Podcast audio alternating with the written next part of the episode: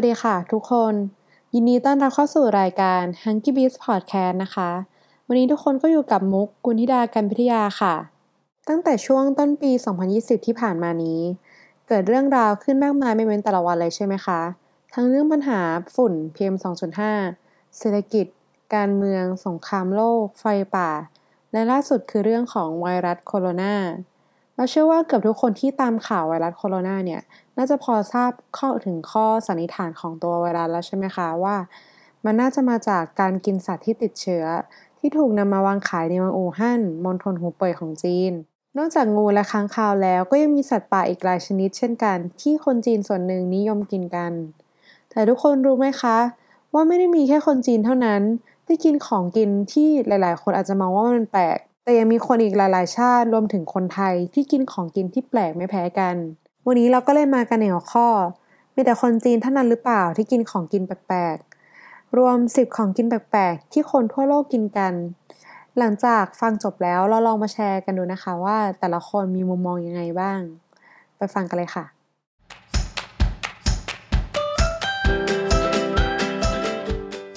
อันที่หนึ่งนะคะ คือเนื้อกบค่ะ ประเทศที่กินเนื้อกบเนี่ยก็จะมีหลากหลายประเทศนะคะอาจจะกินเนื้อกบหรือว่าเป็นส่วนที่เป็นขากบค่ะ ก็อย่างเช่น ประเทศฝรั่งเศส สเปน กรีซ อเมริกา แล้วก็ประเทศในโซนเอเชียค่ะ ตั้งแต่จีน ไทย เวียดนาม กัมพูชา อินโดนีเซียค่ะ อย่างเมนูที่เราจะยกมาเป็นตัวอย่างในวันนี้ก็คือเป็นเมนูคุสเจอเกนุยนะคะ เป็นเมนูที่แบบเป็นที่นิยมอย่างมากในประเทศฝรั่งเศส ที่มีตำนานยาวนานกว่า 200 ปีค่ะ ตัวเมนูนี้นะคะคือเขาจะนำขากบค่ะไปทอด แล้วก็ราดซอสสูตรพิเศษที่ใช้ใบขาว หอมแดงแล้วก็ใบถามนะคะ เป็นเมนูที่เหมือนแบบเป็นที่นิยมอย่างมากจริงๆในประเทศฝรั่งเศสแล้วก็อีกตัวอย่างหนึ่งนะคะ ที่นำเนื้อกบเนี่ยไปทำเป็นเมนูอาหารก็คือกบทอดกระเทียมค่ะ อันนี้เป็นเมนูยอดนิยมของบ้านเราเองค่ะ คือเขาจะนำตัวเนื้อกบเนี่ยไปทอดกระเทียมจนได้สีทองกรุบกรอบนะคะ หอมกลิ่นกระเทียมเจียว ซึ่งเมนูนี้ค่อนข้างจะเป็นที่นิยมมากๆเลยนะคะ ในไทยแบบหลาย ๆ คนแบบชอบกินกัน เพราะว่าเขาจะรู้สึกว่าเวลากินแล้วมันเหมือนแบบมีความเหมือนเนื้อไก่นิดนึงอะไรอย่างนี้ ข้อ2นะคะคืออาหารที่ทำมาจากเนื้อแมงหรือว่าเนื้อแมลงนะคะจากข้อมูลทางสถิตินะคะ 80%ของคนทั่วโลกเนี่ยนิยมการกินแมงแล้วก็แมลงมาก ๆ เลย โดยถ้านับเป็นสายพันธุ์ที่กินรวมกันนะคะ ทั้งโลกเนี่ยก็จะอยู่ราวๆประมาณ 1,000 ถึง 2,000 สายพันธุ์นะคะ เป็นที่นิยมตั้งแต่ตอนกลางจนถึงตอนใต้ของอเมริกา แอฟริกา เอเชีย ออสเตรเลีย แล้วก็นิวซีแลนด์ค่ะ อย่างเมนูตัวอย่างที่แบบเราได้ยกมาวันนี้นะคะ ก็จะเป็นเมนูท้องถิ่นของเม็กซิโกค่ะ อันนี้ไม่แน่ใจว่าจะอ่านชื่อถูกไหมนะคะ ก็คือมันชื่อว่า o r a c h i ancestral ค่ะ คือตัวนี้อย่างที่บอกไปว่ามันเป็นเมนูท้องถิ่นประจำชาติของเม็กซิโก ซึ่งตัวเมนูนี้มันจะเป็นคล้ายๆกับตัวพิซซ่าหน้าแมลงทอดนะคะ โดยที่เมนูนี้ก็จะมีแมลงแบบหลาย ๆ แบบแบบมารวมกัน ตั้งแต่แบบแมงป่องรสดัวหรืออะไรเงี้ยค่ะ แบบหลาย ๆ ชนิดมารวมกัน ในส่วนเมนูถัดไปนะคะ ที่เรายกมาเป็นตัวอย่างในวันนี้ก็คือมาจากประเทศไทยของเราเองค่ะ คือหลาย ๆ คนอาจจะเป็นมี perception ว่าตัวแมลงเนี่ยต้องเอาแบบไปทอดหรือว่าเหมือนแบบ มีแค่แบบขายตามตลาดใช่ไหมคะ อย่างเคสตัวอย่างนี้เป็นเมนูที่เอาไปจัดเป็นไฟไดนิ่งค่ะ ของร้าน Back in the Backyard ค่ะ เมนูนี้คือเมนูหอยเชลล์ย่างกับหนอนทอดรสด่วนค่ะ ซึ่งตัวเมนูนี้เขาได้แบบทางเชฟเขาเขาได้แบบมาดัดแปลงแล้วก็ครีเอทเป็นเมนูที่เอาหอยเชลล์นะคะ ไปกีวบนกระทะก่อนแล้วก็จะปาดซอสตามด้วยตัวหนอนรสด่วนนะคะ ที่นำไปผัดกับกระเทียมพริกไทย แล้วก็ จัดตกแต่งให้เหมือนแบบเป็นเมนูสไตล์ยุโรปค่ะ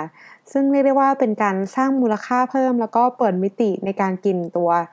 อาหารที่แบบมาจากแมงแล้วก็แมลงมากๆเลยค่ะ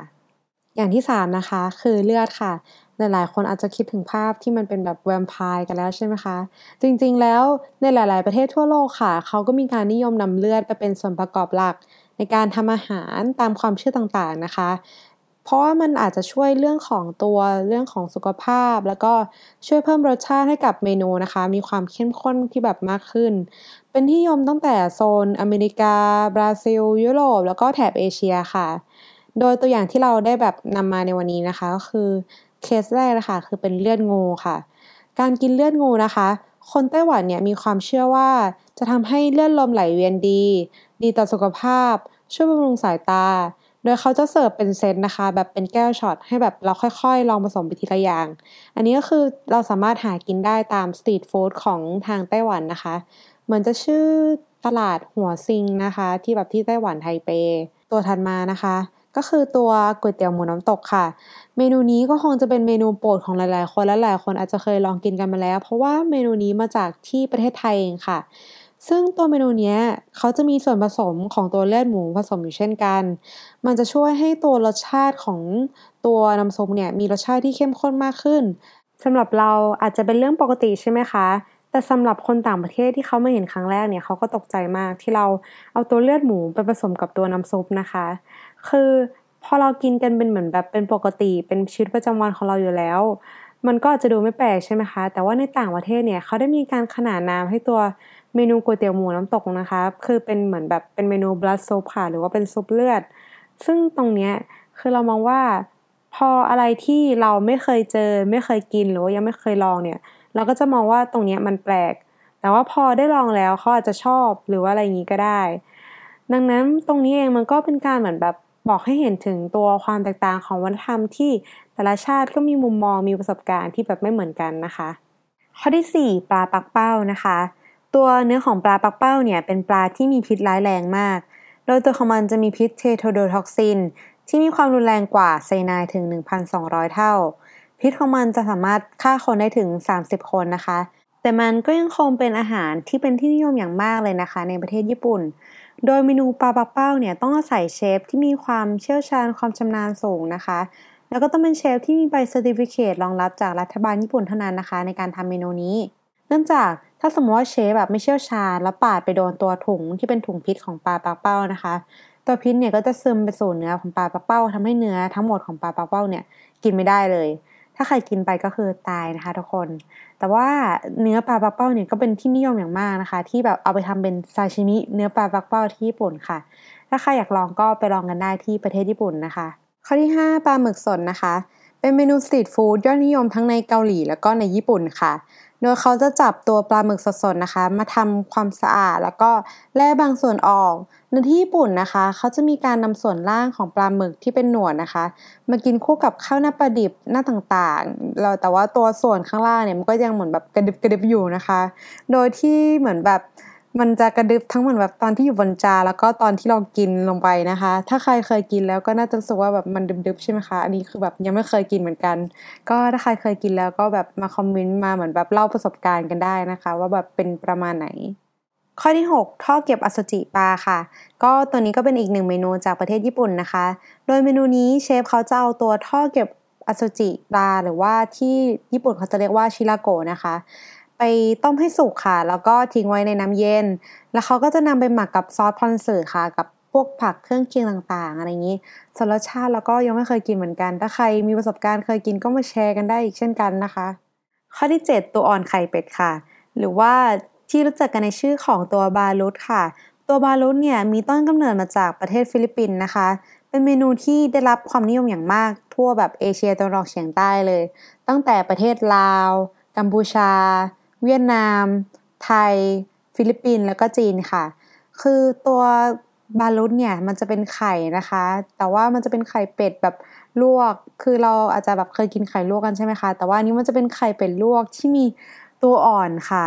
ที่อายุราวๆประมาณ 2-3 สัปดาห์อยู่ในนั้น มันก็จะเป็นเหมือนแบบมีตัวเหมือนแบบเป็นลูกเป็ดแบบเล็กๆอยู่ในนั้นนะคะ คืออธิบายไม่ถูกเหมือนกัน ถ้าใครอยากเห็นภาพก็คือเหมือนแบบมาดูใน Facebook Fanpage น่าจะเหมือนแบบเห็นภาพชัดขึ้นนะคะ ว่าเหมือนแบบหน้าตามันประมาณไหน ดูเหมือนแบบคนที่นู่นเขาก็ดูกินแบบอร่อยอร่อยนะคะ แบบมีการหยอดซอสกินแบบบางทีก็กินกับพริกบ้าง กินเหมือนแบบกับแบบพวกซอสแม็กกี้อะไรอย่างเงี้ยค่ะ ถ้าใครเคยลองแล้วก็มาเล่าประสบการณ์ให้ฟังกันได้นะคะ ว่าแบบเป็นประมาณไหน ข้อที่ 8 เนื้อสดค่ะ ตัวเนื้อสดหรือว่า raw meat เนี่ย เป็นที่นิยมอย่างมากเลยนะคะ แบบทั่วโลก ทั้งในฝรั่งเศส เนเธอร์แลนด์ เยอรมัน ไทย เอธิโอเปีย แล้วก็ญี่ปุ่นค่ะ คืออย่างตัวอย่างของตัวที่เอาเนื้อสดไปทำเป็นเมนูใช่ไหมคะเช่น steak tartare ค่ะ ตัว steak tartare เนี่ยเป็นเมนูยอดนิยมในประเทศฝรั่งเศสนะคะ คือเขาจะเอาตัวเนื้อสดหรือว่า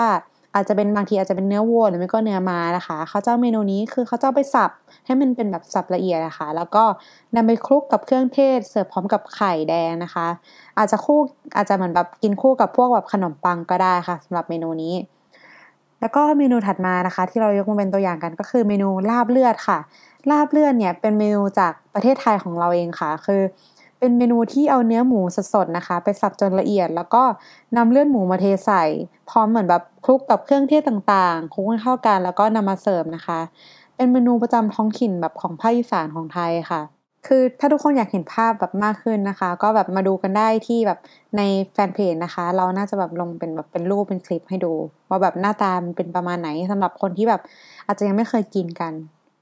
ข้อที่9งูค่ะ ตัวเนื้องูนะคะ จริง ๆ ก็เป็นที่นิยมกันอย่างมากนะคะ ในการเอามาทำเป็นประกอบอาหารหรือว่าเอามาทำเป็นยานะคะ โดยประเทศที่เหมือนแบบนิยมกินเนี่ยก็มีแบบหลากหลายประเทศนะคะ ทั้งในอเมริกา เม็กซิโก อินเดีย จีน ไทย อินโดนีเซีย แล้วก็ไนจีเรียเป็นต้นค่ะ ซึ่งมันก็มีคนแบบท้องถิ่นของแต่ละประเทศนะคะ ที่เขาแบบนิยมกินแบบเนื้องูกัน อย่างเช่นในเคสแรกนะคะ คือจะเป็นเคสที่มาจากไนจีเรียค่ะ คือคนไนจีเรียเนี่ยเขาก็จะมีแบบเป็นตลาดสำหรับซื้อเนื้องูเลยนะคะ คือเขาจะเอาเนื้องูไปตากให้แห้งนะคะ แล้วก็เอามาขายแบบที่ตลาดกัน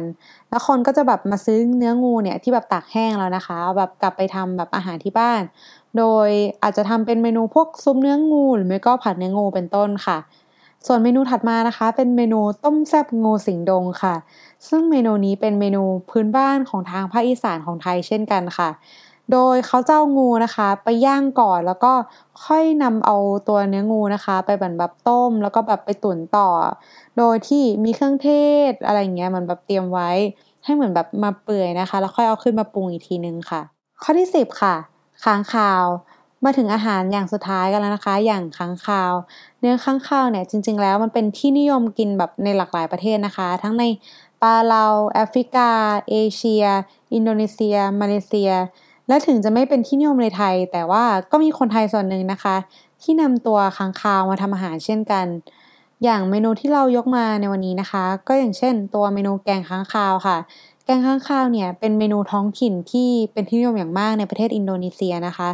โดยเขาจะสับเนื้อค้างคาวก่อนนะคะ แล้วก็นำไปผัดพร้อมกับผักแล้วก็เครื่องเทศต่างๆ แล้วเติมกะทิลงไปเคี่ยวอีกที โดยเขาจะนิยมกินกันกับแบบพวกข้าวนะคะของที่ทางอินโดนีเซีย เนื้อค้างคาวก็เป็นเมนูนะคะที่มีการนำไปทำเป็นอาหารในบางจังหวัดของไทย ที่เขาจะนำมาทำตั้งแต่แบบเป็นคนแบบสมัยรุ่นก่อนๆแบบก็ทำมาแบบรุ่นโซรุ่นนะคะ โดยอย่างเมนูนี้นะคะ เขาก็จะเอาเนื้อค้างคาวเนี่ยไปสับให้ละเอียด แล้วก็นำไปผัดกับเครื่องเทศที่เตรียมไว้ แล้วนำไปยัดไส้ในปลาหมึกแล้วจึงนำไปนึ่งต่ออีกทีค่ะ ก็เป็นอันเสร็จ เรียกได้ว่าประเทศอื่นมียังไง ประเทศไทยก็มีอย่างนั้นนะคะ แบบมีทุกอย่างจริงๆ ก็จบกันไปแล้วนะคะกับ 10 ของกินแปลกๆ ที่ทั่วโลกกินกัน จากตรงนี้เองเราก็พอจะมองเห็นกันแล้วใช่ไหมคะว่า ไม่ได้มีแค่จีนเท่านั้นที่กินอาหารที่เรามองว่าแปลกพวกนี้ จริงๆ ก็ยังมีคนที่เหมือนแบบกินอาหารที่เรามองว่าแปลกแบบพวกนี้ก็คือทั่วโลกเลย รวมถึงหนึ่งในนั้นก็คือประเทศไทยของเราด้วย การที่เรามองว่ามีแค่จีนเท่านั้นที่กินค้างคาว หรือว่ามีแค่จีนเท่านั้นที่กินของแปลกๆ หรือคนจีนทุกคนต้องกินของที่หลาย ๆ คนมองว่าแปลกนี้ มันอาจจะไม่ใช่สิ่งที่เหมือนแบบเป็นความคิดที่แบบถูกต้องทั้งหมดแบบที่เราคิดก็ได้ค่ะ แน่นอนว่าเราไม่ได้บอกว่าการกินค้างคาวมันถูกหรือว่ามันผิดนะคะ มันเป็นเรื่องของ culture เป็นเรื่องของ belief ความเชื่อมากกว่า เพราะว่าแต่ละที่เขาก็มีเหมือนแบบความเชื่อหรือว่าวัฒนธรรมที่เหมือนแบบแตกต่างกันออกไปใช่ไหมคะ แต่ค้างคาวเองก็เป็นสัตว์ที่เป็นพาหะของโรคระบาดที่เกิดขึ้นหลาย ๆ โรคใช่ไหมคะ ดังนั้นเราคิดว่าถ้าเราสามารถเลี่ยงแล้วก็ลดความเสี่ยงตรงนี้ได้เนี่ย การที่เราไม่กินเนื้อค้างคาวเลยก็อาจจะเป็นช้อยหรือว่าเป็นตัวเลือกที่ดีกว่าค่ะ สุดท้ายแล้วนะคะ ที่เรามาแชร์เรื่องนี้ในตอนนี้นะคะ แล้วก็แค่อยากจะให้ทุกคนได้เหมือนแบบมองเห็นในหลาย ๆ มุม ว่าถ้ากับกันคนที่กินเนื้อค้างคาวแล้วติดไวรัสจริง ๆอะเป็นคนที่กินค้างคาวในบ้านเราล่ะ แล้วถ้าเราถูกคนประเทศอื่นเนี่ยบอกว่าสิ่งที่เรากินการวัฒนธรรมของเรา มันน่ารังเกียจเราจะยังโอเคกันอยู่ไหม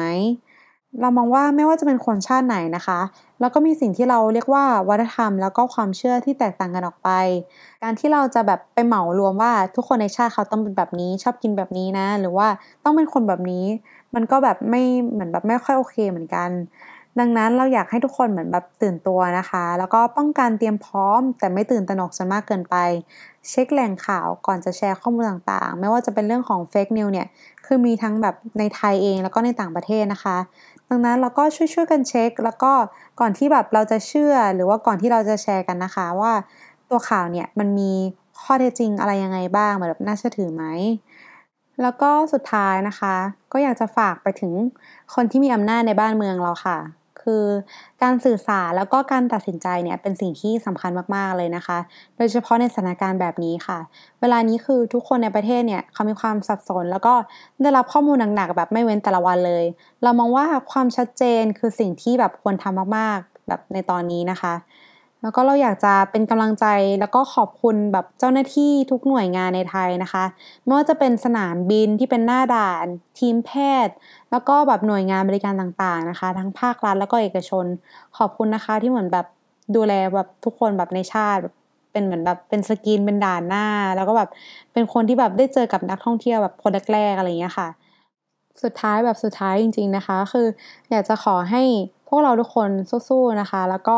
ขอให้พวกเราคนไทยทุกคน แล้วก็คนจีน คนทั่วโลกเนี่ย สามารถผ่านวิกฤตนี้ไปได้อย่างรวดเร็วที่สุดค่ะ วันนี้ก็ขอจบรายการแค่เพียงเท่านี้นะคะ